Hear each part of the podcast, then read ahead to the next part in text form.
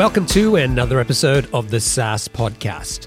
I'm your host, Omer Khan, and this is the show where I interview proven founders and industry experts who share their stories, strategies, and insights to help you build, launch, and grow your SaaS business.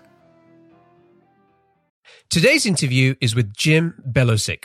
Jim is the founder and C E O of ShortStack, a tool that helps you build contests, sweepstakes, and data collection forms that you can use on Facebook, mobile, and the web to help you convert more of your online followers to leads and customers. Jim founded ShortStack in two thousand ten and has bootstrapped the company all the way. Are you looking to sell your online business or buy one to start your entrepreneurial journey? Discover exciting opportunities with Boopos dot com. Boopos is the number one platform for buying and selling profitable online businesses and the first to offer built-in acquisition financing for qualified buyers. At Boopos dot com, you can explore their exclusive listings, browse listings from other marketplaces, or submit your own deal for approval. Boopos can offer pre-approved financing for recurring revenue businesses, allowing you to access fast funding with no personal guarantees. And their experienced M and A advisory team supports you every step of the way. To learn more, visit saasclub dot io slash Boopos. That's saasclub dot io slash B O O P O S. Sign up today and get qualified to sell your business or find your next deal. Is your team struggling with spreadsheets that can't keep up with your workflows? It's time to switch to Jotform Tables. Jotform Tables is an all-in-one workspace that lets you collect, organize, and manage data seamlessly. Not only can you create online forms to gather data directly in Jotform Tables, but it also serves as a powerful tool to manage and analyze the data collected from your existing Jotform forms. You can also import spreadsheets or enter information manually, and all your data is stored securely in one place. Jotform Tables makes collaboration a breeze. You can share your tables with a single click and work with your team in real time. Say goodbye to version control issues and hello to efficient teamwork. Get started with Jotform Tables for free today at saasclub dot io slash Jotform. That's saasclub dot io slash Jotform. Hey, are you struggling to grow your SaaS business? As a SaaS founder, you know that having the right tools is crucial for growing your SaaS business effectively. But with so many options, choosing the best ones for your needs can be overwhelming. That's where the SaaS Toolkit comes in. This handy guide covers the twelve essential types of tools you need to supercharge your growth. Inside, you'll find a detailed look at tools successful SaaS startups have used to scale to seven figures and beyond. It gives you specific examples and makes practical recommendations to help you choose the right tools for your SaaS business. Don't miss out. Visit Visit the saas toolkit dot com to download your free copy and unlock faster growth for your SaaS business. That's the saas toolkit dot com. Jim, welcome to the show. Thanks for having me. So I've told our audience just a little bit about you. Tell us in your own words a little bit more about you personally, and then give us an overview of your product and business. Uh, I am a, a problem solver by by nature. I, I hope that that's on my gravestone someday. uh, and You know, I, I don't have um, a lot of education besides just what I've learned in the field. So um, I think, you know, sometimes when people start out, they think that they have to have advanced degrees or whatever. I actually just wasn't really cut out for school and uh, didn't make it through my college uh, weeks. So, you know, I, I learned a lot out in the field, and I, I continue to enjoy that every day. Um, everything that I do at at my office or at my house or in the garage or whatever is um, always kind of D I Y and learn as you go. So that kind of sums me up. Um, it drives my wife absolutely insane, especially when, you know, things could be probably be done um, a lot cleaner and cheaper and quicker if I would have learned a little bit, but I, I like to learn from my own mistakes. So um, two kids, uh, four and seven, and then my extended family here at the office of about twenty-two people. And that's uh, that's really the majority of my life right now. Now, before we dive into more details, we like to kick things off with a success quote to better understand what drives and motivates our guests. What is one of your favorite success quotes? Uh, my absolute favorite quote is uh, by Ray Bradbury, um, famous author. And it is, "Jump off the cliff and build your wings on the way down." Um, it, it's, it, it always has encouraged me to, you know, if I don't know all the answers, at least it keeps me moving forward.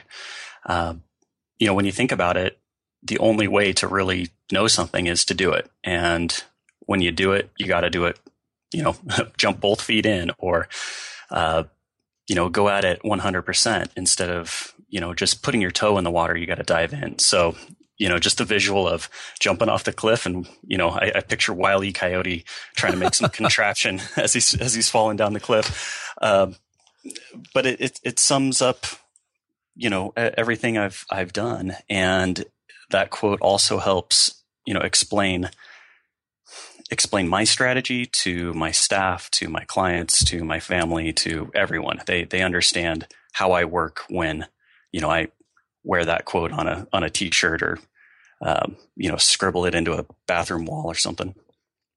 I love that quote. And I, I love the image that it creates, you know, in the sense that, um, It, it, you know, you, you're kind of jumping with both feet. You have a, you have a huge sense of urgency now to go and figure out what you need to before, you know, your journey ends at the bottom of that, uh, that fall.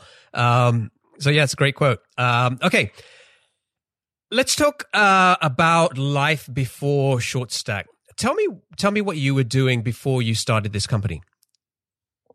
Um, well, after I dropped out of college, um, I, had to have a job. I had to, you know, get paid somehow. So I've always been an artist, and uh, graphic design is, has always been something that, uh, that I've been good at, and I, I really enjoy doing. So I was a freelance graphic artist for a while, and, you know, working with a lot of small businesses, uh, because basically it, someone will hire you to do their logo and their business card. So you're, you're kind of starting out with a, a, a small business in their infancy. Um, as my clientele grew, and uh, we kind of aged together and, and learned together, they started asking me, hey, you know, you did my business card and my brochure. Can you, uh, can you do a website for me? And being young and hungry, I said, of course, you know, even though I've never built a website in my life. Uh, of course. So, you know, I figured out how to do it. Uh, and then I really enjoyed the web stuff, and it was, you know, of course, in like two thousand two, two thousand three, everyone was, was jumping onto, you know, creating these really terrible websites now that I look back. But uh, they'd ask, okay, you built this website, but can it do more? You know, can, uh, can we have like a reservations form, or can people request a quote or whatever? So, you know, my answer was always, yeah, sure. Let's, let's figure it out. So I started out as, you know, kind of this freelance graphic artist. And by the time, you know, two thousand eight, two thousand nine rolled around, I found myself having a, a really small advertising agency with, uh, you know, three or four employees. So that helped, you know, kind of set the foundation for what was to become ShortStack and the software company, because acting as an agency and working with the clients, you know, um, very intimately, we learned, you know, what worked and what didn't. We learned, um, you know, what, uh, what the new and upcoming trends were, because your clients will always push you uh, to figure out, you know, what's, what's new and best. You know, they're, they're never happy with, uh, with doing run of the mill stuff. So it was a, it was a great education. Okay.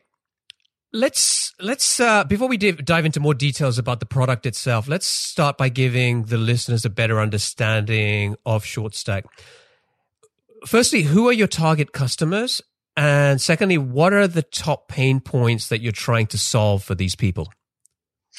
Uh, our target customers are, you know, anyone from small business owners to, you know, agencies uh, who are creating things for their clients uh, to, to brands. We we kind of serve the the gamut. Um, our our most successful clients are usually those who are a little bit savvy with, you know, marketing uh, to begin with. So maybe they have an idea of how marketing works, you know, how um, you, you can't just put up a billboard in the desert, you know, no one will see it. But if you put up a billboard next to a busy freeway, it might help you, you know, so, so people who uh, are maybe past the one oh one classes of marketing, and they're looking to do more in social media or, or marketing on the web in general. That's really our target. The pain points that we try and solve are all the complex coding and back-end server stuff that you typically have to do when you build these things one-off. Um, if I wanted to build a contest or something, and you know, have people submit photos and then people could vote on it. And I want to make sure that people weren't cheating when they voted. And then I want to randomly pick a winner and do all this other stuff. Uh, you can go to your web guy and he'll probably do it, but it's going to be expensive and time consuming. So what we decided is if we could make this uh, kind of suite of tools, you know, I, I like to think about it like Lego bricks for the web. So you have all these different pieces that you can put together and kind of help you achieve, you know, whatever your goal is. So if you want to do a promotion, uh, you know, you can have people submit things and then you're going to add the Lego piece that is voting if you want that. And then you're going to add the legal, uh, the Lego piece that is, um, you know, a form to collect email addresses or whatever. So it's, it's more, uh, visual design than code. Uh, because I mean, my brain does not work when I just stare at code. It's like looking at the matrix. So anything visual to me is a lot easier. And we find that a lot of our clients prefer that as well.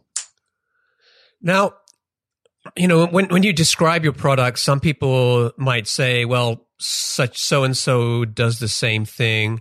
And it's not just your product in, you know, I'm not just picking on that. I think that could be the case for just about any product out there. So how do you try to differentiate your offering? What makes you guys different from what else is out there? Well, when we first started out, um, and this kind of set the tone for the product and the company as a whole, we, uh, We we saw some of the the big guys out there, and they were charging, you know, uh, four and five figures per month for a service. Which, when we looked at it, we thought, "Geez, we could do this," but you know, we could do it for thirty bucks a month or, or whatever.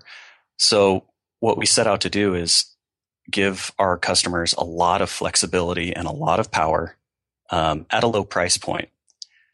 However, with that flexibility and power comes a learning curve. So we we try and have a balance where, you know, when you look at us and all of our competitors or, you know, any web building software or contest software or whatever, there's the guys uh, who are inexpensive or free and you can do a few things and it's great and it's super simple. You can probably do it in five minutes.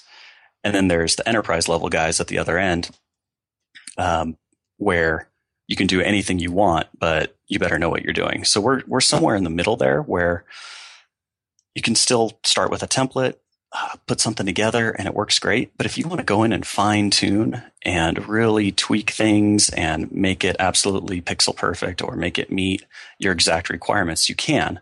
Um, and we provide all kinds of, you know, customer support and documentation and everything. Uh, but there's, you know, it's, it's not going to be something that my mom could just do, uh, you know, in twenty minutes before lunch and, and throw up a, a contest. You know, she's she's still on A O L, bless her heart. So, uh, you know, that that's that's kind of where we find ourselves, but it's kind of a sweet spot in the market.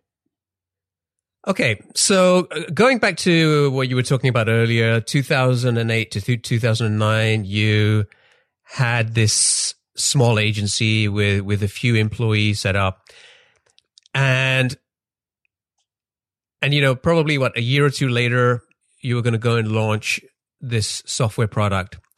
So where did the idea come from?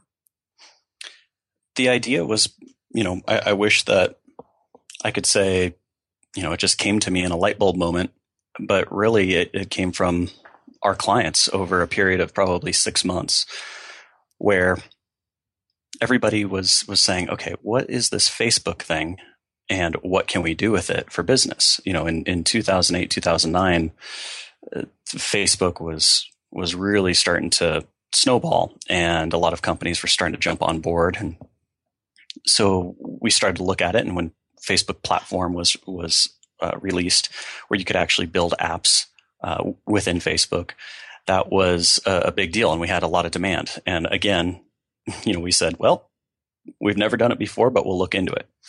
So we started building these apps uh, by hand, you know, uh, one at a time. And they were very successful and our clients were super happy about it. But then over, you know, a period of about six months, we realized, man, we are doing the same thing over and over again.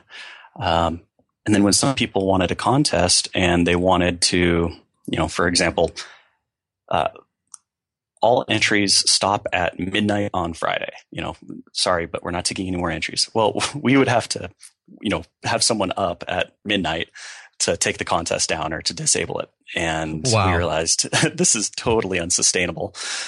So what we did is we built a, a product in-house that was just really ugly. Uh, it was just a bunch of P H P code, basically.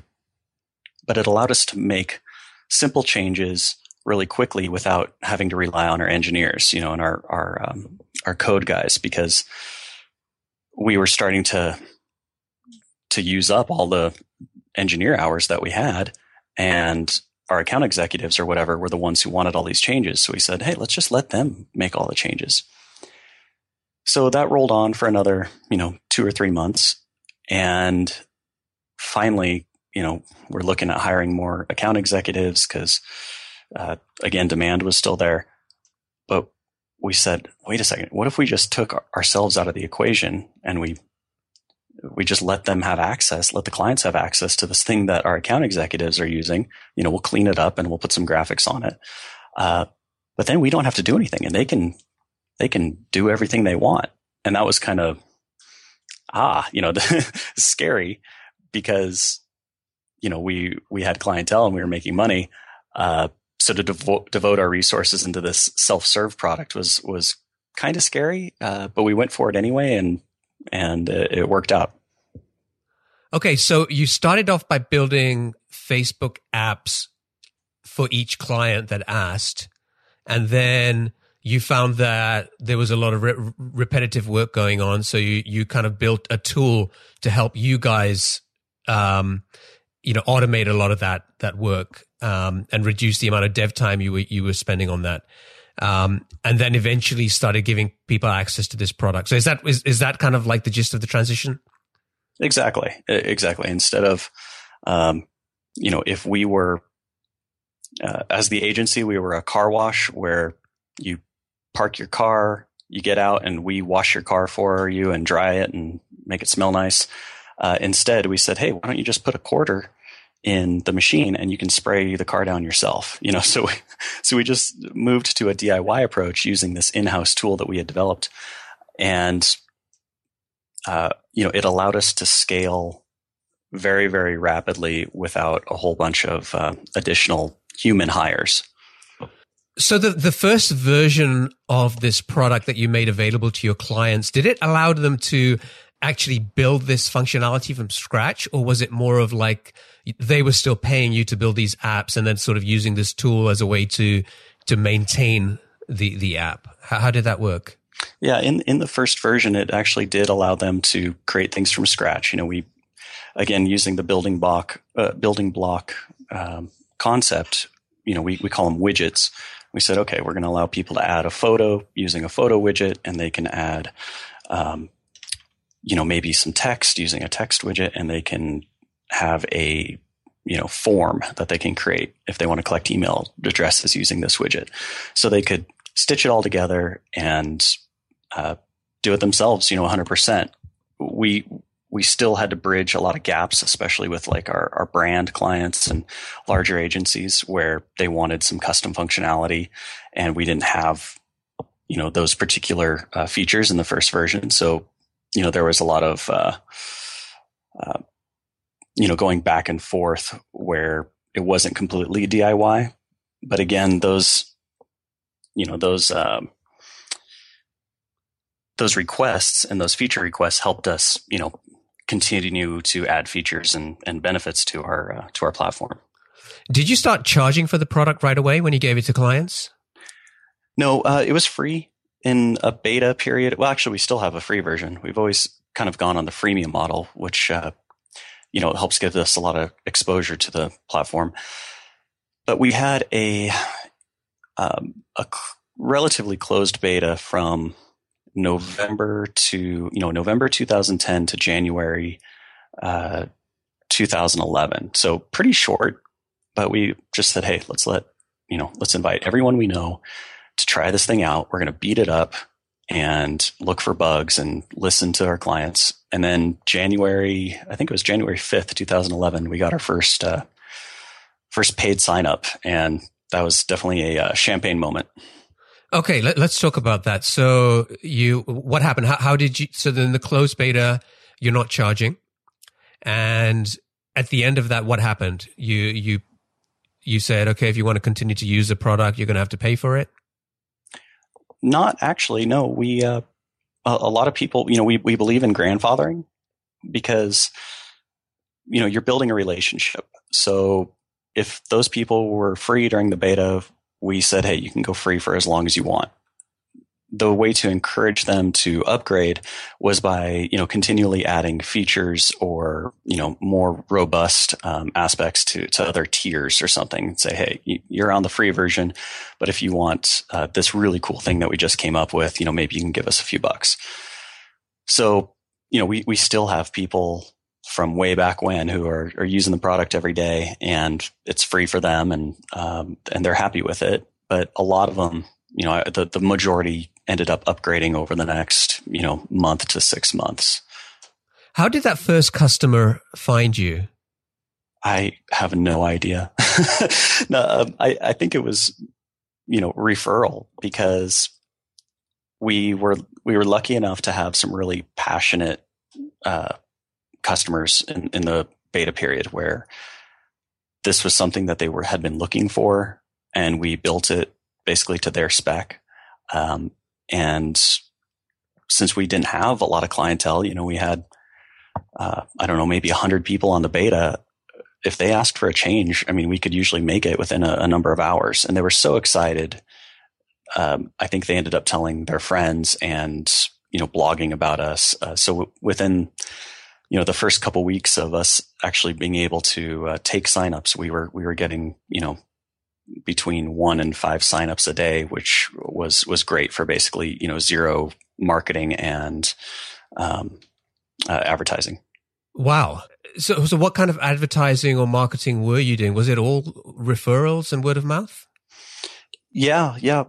We, I think I was so focused on the product that I didn't have a whole lot of time to, to think about the marketing or advertising, you know, and we had no money at the time. I mean, we were bootstrapping this using our existing agency clientele and, you know, we were very, very cash poor. I, I actually, uh, stopped making my house payments in order to pay payroll during that time and ended up, uh, ended up losing my house, uh, because of it, but it was a, it was a gamble. Uh, my wife wasn't super happy about that, but, uh, you know, I didn't have a whole lot of money to, to go out and say, hey, uh, you know, I want to spend ten grand on, on pay-per-click ads or, or whatever. So instead we just took a lot of effort and sweat equity and, and put it into the product in the hopes that it would get referred. Now, when I was doing research for this interview, I came across that story of how you, you know, you made the decision to meet your payroll and not meet your own mortgage payments. And, you know, I want to talk a little bit about like why you did that. But in many ways, just hearing that story just told me a lot about the kind of person that you are. And, and I'm sure that your employees also uh, probably have a lot, lot of loyalty towards you because of, um, you doing that, and I'm sure there are lots of other examples, but just tell me a little bit about what was going through your head when you made that decision. You know, I had confidence. If, if anything, I'm I'm overly confident or um, overly optimistic when it comes to, you know, things that I get excited about. So I, I saw the glimmer of of potential in this product, and I had got feedback from, you know, beta clients and, and our previous clients who were using it. And I knew that there was something here. I just needed a little more time. You know, I needed, uh, you know, I needed just a, a little bit of breathing room before the income started coming in. You know, we were getting, you know, a few dollars here and there, but it wasn't, you know, enough to, to hit payroll yet. So, you know, we were still trying to, to service our agency clients, you know, doing, you know, traditional marketing and, and whatever. But, you know, some of those, we couldn't take on as many as we needed because we had devoted so many staff resources to the software. So, uh, you know, looking back at it and from, from what I know now, it, the the easy answer is, well, you know, why didn't you take funding, or why didn't you go get a, you know, find a V C or an angel or something like that? Uh, that that world is just very foreign to me. Um, I've always known bootstrapping as, you know, I didn't even know it was called bootstrapping. I just thought it was called running a business, where you, you do a good job. Uh, if you if you make some profit, you reinvest that profit into the business and make it better. You know, when when I hear about these companies getting millions and millions or billions of dollars. Uh, but then there's some kind of quote that says, you know, and they're not, uh, they're not revenue positive yet. I'm going, how can they get so much money when they don't make any money? And I guess they're just hoping that they'll be sold again and someone else will make money. I, I don't really know how that works. So I just did what I knew, which is, uh, you know, use my own resources. And unfortunately, you know, I, I thought that I could do it for long enough where I could I could make some some back payments to the house and, and get it back, uh, but it was too late by that time. Uh, so we ended up renting for a while, and uh, we were able to to buy a house again a little later down the road. So it was an adventure. So okay, let me get this straight. So you had an agency uh, and a, a clientele that was generating revenue for you, and you were using that to fund the software business, which would ultimately allow your clients to be able to do um, the work you were doing from the agency by themselves, which would effectively kill your agency business. Exactly. Exactly. And and how much revenue were you generating at the time from the software business? Oh, not nearly enough. I mean, maybe one percent of what the agency was doing, you know, from, from day one. And then what happened is after, after we, you know, we continually had referrals, uh, we started getting some, some good P R, uh, from our service. We, we started being mentioned, you know, uh, in reviews, and we started being, um, talked about as far as, hey, uh, look at all this cool stuff that you can do on Facebook and the web, and here's three great companies that can do it. And, you know, when we were mentioned in those type of things, it really took off. So within about, I think about eight months, the revenue from the uh, software company had eclipsed what we were making at the agency. And at that time, we started firing our old agency clients or referring them to other people and shutting down the agency to focus solely on the software company. Wow. Are you an entrepreneur looking to buy a profitable online business or a founder ready to sell? Boopos is the number one platform for buying and selling profitable online businesses. With their exclusive listings, as well as listings from other marketplaces, and the option to submit your own deal for approval, Boopos has you covered. Plus, they're the first to offer built-in acquisition financing for qualified buyers of recurring revenue businesses, allowing you to access fast funding without personal guarantees. And their experienced M and A advisory team supports you every step of the way. To learn more, visit saasclub.io slash Boopos. That's saasclub.io slash B O O P O S. Sign up today and get qualified to start your entrepreneurial journey or sell your business at the right valuation with Boopos dot com. But but before that happened, you were taking a big bet, right? I mean, this was this was a big gamble, um, and you were you were taking towards the, the future of the software business. Yeah, yeah, it was it was a big gamble, but the the rewards that I saw were not necessarily um, you know, monetary. They were scale and, I guess, freedom of lifestyle. So my my father was an architect, and he was just he worked by himself, um, had a little office, and he did that, you know, every day of his life until he retired. And I thought that that was really cool. You know, every once in a while he could take a two-week vacation and the family would uh, would go somewhere. But otherwise he worked, you know, fifty or sixty hours or seventy hours a week. And that's that's what I thought I was going to emulate. So that's what I did in my graphic design business and my agency business. And I just worked and worked and worked. And then I realized, oh man, I can never leave. If I take a vacation, all my clients are going to freak out. Um, my wife and my young family are not happy with me because I'm never home. Uh, I have to do something to get out of this. So when I saw that the software had the potential to scale and be self-service, um, where, you know, I, I could, I could step out of the office for a couple days and no one would really know.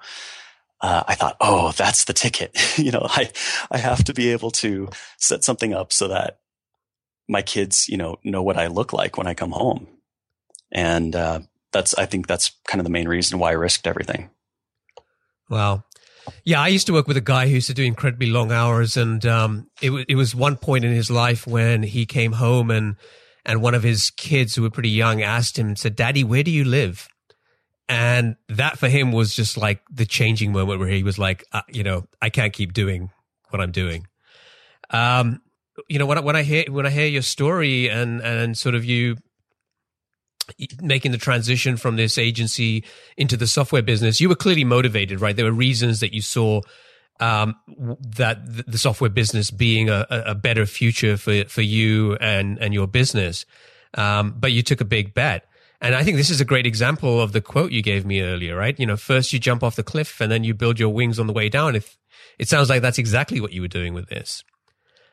Yeah. I, I mean, I, I guess I'm, I'm a risk taker and I am optimistic, but I'm also very lazy and I, I only do things on deadlines. Um, when I was little, I would do all of my homework on Sunday night at midnight, you know, for, for Monday morning. I, I'm such a procrastinator. And when I decide to do something, um, I do it best when I have no opportunity to procrastinate. So building your wings on the way down, um, forces you to succeed or die. And, uh, it's, uh, it's enjoyable. You know, when, when you, when you're confident and when you know that you have a great team who can help you if there are mistakes on the way down, then there, there's really, it's, it's not as risky as you would think. You know, you can always see that something's not working and change and adapt. Uh, and I know that as long as we continue to do that, we'll, we'll be successful. I mean, the, the landscape out there is always changing, and in marketing and social media and the web, it's, uh, it's the wild, wild west. So, um, you know, we're, uh, we're, we're excited and, uh, again, confident because I have super smart people. You know, one of my quotes is hire people smarter than you. And we've continued to do that. So, uh, you know, the future is, is uh, really exciting for us. Looking back at those early days, what do you think is one of the biggest mistakes that you made? I, I guess not growing fast enough, uh, which, which sounds weird. I, I, I was nervous in some aspects, uh, but confident in others. And I probably should have had that confidence everywhere. So what, what I mean is in the early days we had, um, like, like we knew, okay, we have to hire for this position. Uh, and by doing so, we're going to make three times whatever that person's salary is. You know, we, we just, we knew that equation. If we have another engineer, we can do this many more hours and we'll have this many features and, and it'll result in this revenue. But I've always been hesitant about hiring people because if I have to hire them and something unexpected comes up and I have to fire them, that's, that's messing with someone's life. You know, I'm messing with their family, with their income, um, with them being able to put a roof over their head. So, I think I I should have scaled with people uh, sooner, and that would have helped us kind of leapfrog a, a, a couple steps a, a lot quicker. But, you know, I learned from it, and today, you know, I operate differently because of that. So you, you, a little earlier, we talked about how, you know, after a period of about eight months, things really started to take off, and, um, you know, you guys were getting some traction. What what happened then? Did did you find that you were just, you know, this was just work, the the marketing machine was just working by itself, or were you guys having to go in and figure out how to how to attract and, and acquire more more customers? Um, the the main thing that we did and we continue to do is, you know, listen to the customers that we have, because when we were acting as an agency, we were on the front lines with our customers, and you know, we were doing a ton of research and and watching um, you know, these campaigns that were our babies, uh, watching them grow and develop uh, along with our clients. And when you sw- switch that into a self-service tool, you don't always see um, as much as of the picture as as you normally would. You know, some people come in and they build something and run it. Uh, they f- they know the results. They look at it. Uh, they have opinions, but then, you know, we're not always privy to that. So the customers that do give us feedback, we we have to listen to, and uh, we rely on them one hundred percent to tell us what's going on out there. You know, what's what's going on on the front lines. Do they need um, a feature? Do we need to adjust something? And that's that's really the best thing that uh, that that we could ever hope to do, is just listen to our clients, because they're the ones using it. Uh, you know, we call it the HIPPO rule, which is, you know, highest paid person's opinion. And sometimes, you know, C E Os or chief engineers or whatever will say, well, I think we need this feature because it's great. Well, did the customers request it? No. Well, then we're not doing it, because they are the ones who are smart. Um, so you got to take some ego out of the equation. You got to be humble and uh, and kind of let them steer the ship. So we've always done that. It's helped out with our customer acquisition. Um, again, word of mouth, you know, is great. We did experiment with, you know, Google um, AdWords and stuff like that. Our, our account was actually shut down. they they thought that we were selling Facebook likes or something, and they kept shutting down our account. So we said, okay, screw it, and we're not doing um, AdWords anymore. And, you know, coming from an advertising background, we tried a bunch of stuff, but really the thing that kept working was just focusing on the product, producing a good product, and then uh, letting our customers kind of do the marketing for us. That's that's pretty inspiring. You know, I I often hear Um, you know, people in, in funded startups who maybe have, um, um, you know, they have investors, they have money, and they they seem, you know, they can say, hey, you know, we're going to focus on building a great product, because in many ways there isn't really that sense of urgency to go and generate that revenue quickly. Um, maybe there's, you know, maybe they have a different exit strategy in mind, but when you're bootstrapped, I mean, you've you got to pay the bills every month, right? And Um, to be able to just say, we're going to focus on building a great product, and, and that's going to help us generate the, the revenue we need is, is, uh, is, is pretty inspiring. At what point did you start generating enough or more revenue from the software business than you were bringing in from the agency? Uh, somewhere, you know, towards the end of, of two thousand eleven, it started to, you know, um, exceed what we were making from the agency. And, you know, we started, you know, firing our old clients, or not really firing, but referring them to, to other um, associates that we knew here in town. And it was, uh, it was refreshing for, for everyone. You know, uh, our, our staff that was agency staff got to, you know, work on a new project, which was the software company. And, um, you know, we, we got to kind of double down on our efforts and refocus and say, okay, we're, we're really in this now. It's making us a little bit of money. So now let's, let's take everything we got and, um, try and double it again. So it was, it was pretty, it was pretty quick, you know, with it, within that, you know, eight months to a year.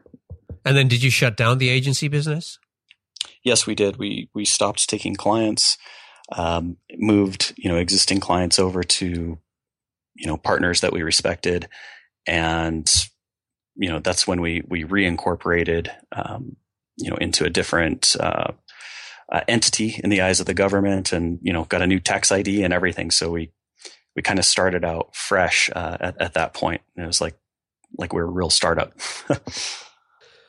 Okay, Jim. So we started this journey by going back to where the idea for ShortStack came from, and then we've taken this journey together on how you turn that idea into a successful product.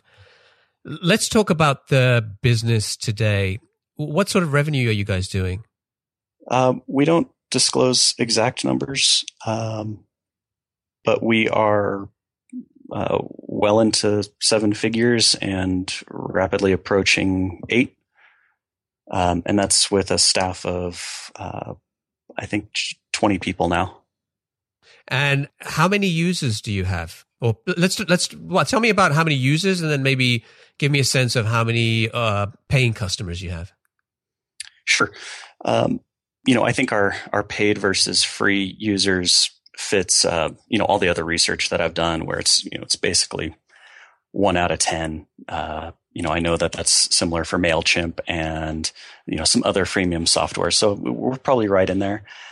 And we have, I don't know, three hundred fifty thousand uh, users, which who we consider active, you know, where they, where they actually log in and make adjustments and everything. So, uh, you know, very, very exciting. It, it was, it was really nice to go from, you know, ten or fifteen agency clients to ten thousand and then a hundred thousand and, and whatever. Um, and it just, it proves that software has the ability to scale so much, uh, so much better than, uh, you know, as a self-service product than as a, as something that needs a lot of handholding. You know, we don't, we don't have a staff of, you know, sixty account execs or, you know, five hundred customer service people or whatever making calls.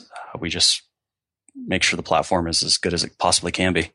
One thing I'm curious about is earlier you told me that your customers range from small business owners to agencies to brands. And when most people are starting out a business, you know, the, the advice you often hear is niche down, right? I mean, focus on a specific segment and then sort of build up from there. Did you guys ever do that? And if not, then, then what sort of challenges have you had to deal with by, you know, the, the needs of a small business owner compared to a brand are very different? Oh yeah. A hundred percent. And, you know, I guess, Uh, you know, niche down or, or whatever. I that that makes a lot of sense. I wish I would have known that when, when we started. uh, what we actually did is just did what we knew. Um, we were an agency, so we built things that we thought agencies would like. So I guess that was our first focus. But then we realized that a lot of, you know, mom and pop shops and, you know, uh, one owner startups, one man shows were were using our product and not as an agency would, but still using the same tools. We thought, oh, okay, you know, if we, if we continue to have this target, you know, of who our best client is, we'll, we'll hit them, but we're always going to have some sort of scatter. You know, we're, we're going to have other people um, who use it too. So by focusing on, you know, power users who would be agencies, it gives us a really robust uh, tool set and a group of features where the small business guys or, you know, the, the one guy at his kitchen table, um, he may only use ten percent of our product, but it still works for him. So on the other end of the spectrum is the brands, where they're not used to doing anything themselves. They just want us to uh, go through a bunch of legal documentation, sign S L As, and then we create everything for them. Um, and it's that's been really interesting because they have money. They want to give you money. But I look at it and go, you know, I can't scale by dedicating people just to you and your project. So here's the tool. Go ahead and use it yourself. And they go, well, yeah, it's great, but we just want you guys to do it. Um, so it's it's funny to to say no to them uh, because they're not used to people saying no either. You know, they're like, well, I'm a Fortune five hundred, blah, blah, blah, blah, blah. And we go, I know, but go ahead and use our product. Uh, it's probably going to cost you ninety-nine bucks and you guys are going to be stoked. You know, I, and, and that's, that's actually, uh, one of our current challenges, which is, you know, expanding more into brands and, uh, you know, helping them without going full enterprise and maybe neglecting some of our small business clients or, or our agencies. Um, you know, brands tend to step into the room and, uh, you know, take a lot of air out of the room. So I want them to still be able to use our product and be happy with it, uh, but at the same time not distract us from what we really enjoy doing, which is, you know, helping thousands and thousands of, of small businesses and, and agencies get the job done. So are you actually doing this kind of custom work for them, setting things up, or, or are you just pushing back and, and trying to get them to use the product? Uh, it's a combination. You know, we, we have limited resources um, in order to do the custom stuff. Usually what we end up doing is saying, well, here's how we would do it. Uh, here's some advice. You know, we consult with them. We give them everything that, that we can to help them do it. And usually once they do and they see, then, then they're fine from there on out. Uh, but we are kind of running the numbers and looking at, okay, if we had a staff just dedicated to servicing these guys, you know, what would the potential revenue be and the profit? And it looks good, but it's uh, it's just not as as exciting as, you know, putting an engineer on the overall platform. You know, by him adding one feature, he can he can be happy, uh, or he can make, you know, hundreds of thousands of clients happy. Whereas putting an engineer on one brand's project, it may be used for one brand and then never again. So I, I just, I'm having this battle uh, with myself of, yeah.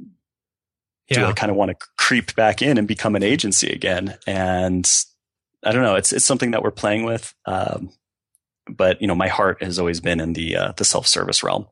Yeah, exactly. And I think that, that was the, the thought that came to my mind as well, is that the money might be good, but it would kind of potentially suck you back into the agency business. And there was a reason you moved away from that business in the first place, right?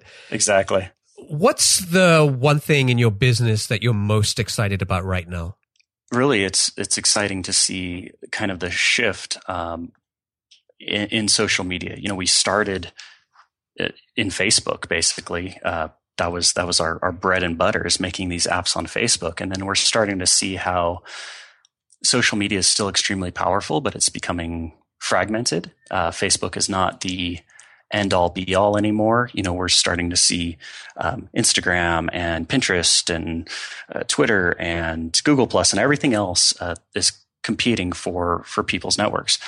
So for us to kind of reposition ourselves and say, look, let's just focus on your goal. If your goal is to collect emails, or if your goal is to increase engagement, or if your goal is to um, get a bunch of people to participate in your promotion, cool. Let's focus on that goal, but then just use it anywhere. You know, it doesn't have to just be on Facebook. It can be everywhere. And that to me is is really fun, because it helps us, uh, you know, kind of future proof ourselves too. Where, you know, I'm not going to say that that Facebook is like MySpace, uh, but you know, MySpace kind of disappeared all of a sudden, and by focusing on the goal or the campaign itself, it allows uh, you to use any channel that you want in order to get your message across. And you know, so becoming platform agnostic, I guess, is extremely exciting to us right now. Great. Okay, Jim, it's now time for our lightning round. I'm going to ask you a series of questions, and I'd like you to answer them as quickly as you can. Are you ready? Yeah, let's go. Great. What's the best piece of business advice that you ever received? Focus on the product. Um, and that was told to me by Ben Chestnut, uh, co-founder of MailChimp. What book would you recommend to our audience, and why? Ah, uh, it's called Don't Make Me Think, and it's by Steve Krug. Uh, it's all about user interface and user experience. I would encourage everyone to read it, because when you realize how convoluted uh, your product can be, it may make sense to you, but to the customer, it might be totally confusing. This book forces you to put yourself in the customer's shoes, and Uh, it's it's really eye-opening. Um, it, it helps change everything. I, I live and breathe by that book. What's one attribute or characteristic in your mind of a successful entrepreneur? Um, risk-taking. And you do that. What's your favorite personal productivity tool or habit? My favorite Well, I'm going to have to say two, uh, two favorites. One is I use uh, a little app called Wunderlist, and it's a simple list, just like on paper, where you you say, um, you know, pick up the kids, pick up the dry cleaning, and then I get the satisfaction of filling out the little checkbox. Um, I have to live and die by lists because without it, I have too many things going on. The second productivity tool is delegation. Um, surround yourself with people that you trust and trust them to do their job uh, as good as they possibly can. And it frees you up to focus on the bigger picture. If you had to start over tomorrow, how would you go about finding that next business opportunity? Um, you you have to look inwards. Uh, you have to look at yourself. You know, what problems do you have on a day to day? What what kind of things do you see that you think you could make better? You know, that's that's where we started. Where you know we had this repetitive task, so we made some software to so that you know we didn't have to do this thing all the time. Uh, you know, I see opportunities constantly. You know, I. tipped over the garbage can on myself the other day, taking it out to the street. And I go, God, I could design a better garbage can. You know, so there's not that I'm going to make a lot of money doing that, but um, there's, there's tons of opportunities in your everyday life to, to look for. And so do something that you know. What's an interest, excuse me, what's an interesting or fun fact about you that most people don't know? Um, I am known as the pancake guy around here. Uh, I had a blog called Jim's Pancakes where I made silly three D pancakes for my daughter, and the blog kind of took off. And the next thing you know, she and I were on the Rachel Ray show, and we wrote a book and all kinds of silly stuff. Uh, wow. Related, related to pancakes. So that's kind of how the, the name of the company came about too, because uh, you know, ShortStack was kind of my nickname, and we thought it was funny. It's kind of a big inside joke. I was going to ask you what the thing with pancakes was, so you answered that. That's great. and and finally, what is one of your most important passions outside of your work other than pancakes? Cars. Has to be cars. I, I actually, anything mechanical. I love, you know, steam trains and uh and cars and bicycles and stuff like that. I'm not allowed to have motorcycles anymore. My wife told me I'm, I, uh, I'm worth too much to her alive. So um, I, I love wrenching on cars in the garage and restoring old cars and stuff like that. All right. Great answers. Jim, I want to thank you for joining me today and, and sharing your experiences and insights with our audience. And thank you for letting us get to know you a little better personally as well. Now, if folks want to find out more about ShortStack or they want to get in touch with you, what's the best way for them to do that? Sure. Uh, you know, if they want to check out ShortStack, just go to short stack dot com and you can read all about us and, uh, you know, sign up for a free plan and test it out. And if you need help, talk to our customer service people. They are freaking awesome. Uh, I absolutely love my support team. They're the ones who, who really make the company run. So we pride ourselves on, you know, customer success, I guess. Um, and if someone wants to reach out to me, uh, I'm on Twitter, not as frequently as I should be, but I'm uh, at ShortStack Jim. Of course. All right. Great. Thanks, Jim. And I wish you continued success. Thanks, Omer. I really appreciate it. Cheers.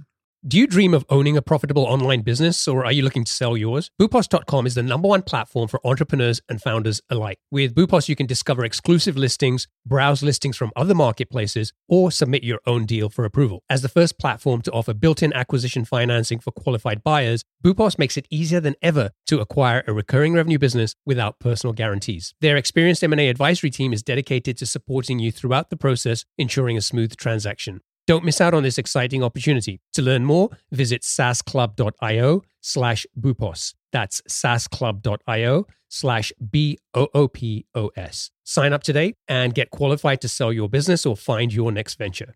Are you still wrestling with rigid spreadsheets that slow down your team? Jotform Tables is a solution you've been looking for. Jotform Tables combines the power of a spreadsheet with the flexibility of a database. You can collect your data through customizable online forms, and Jotform Tables automatically organizes and stores all the data submitted through your Jotform forms. You can also import and export files and collaborate with your team effortlessly. All changes are synced in real time, so everyone is always on the same page. But Jotform Tables is more than just a spreadsheet alternative. With conditional formatting, data visualization, and more than two hundred fifty integrations, it's a complete productivity platform for your team. You can even automate tasks and workflows to save time. Ready to centralize your data, boost your team's efficiency, and take your productivity to new heights? Sign up for free at sasclub dot io slash jotform. That's sasclub dot io slash jotform. Attention SaaS founders, are you determined to scale your B two B business to that coveted million dollar A R R milestone? I've got something that can help you get there faster. Introducing the SaaS Club newsletter, your weekly companion on the journey to SaaS success. Packed with proven strategies, practical insights, and exclusive interviews with B two B SaaS founders who've been where you are, this newsletter is your ticket to accelerated growth. Each week, in just five minutes, you'll gain access to a treasure trove of growth tactics, lessons learned, and insider tips to help you navigate the challenges of the early stages and scale your business to seven figures and beyond. So why wait? Become part of a four thousand plus strong community of SaaS founders and entrepreneurs who are already harnessing these insights to drive their growth. Visit sasclub dot io slash newsletter and subscribe to the SaaS Club newsletter today. Gain the support and expertise you need to keep forging ahead on your SaaS journey.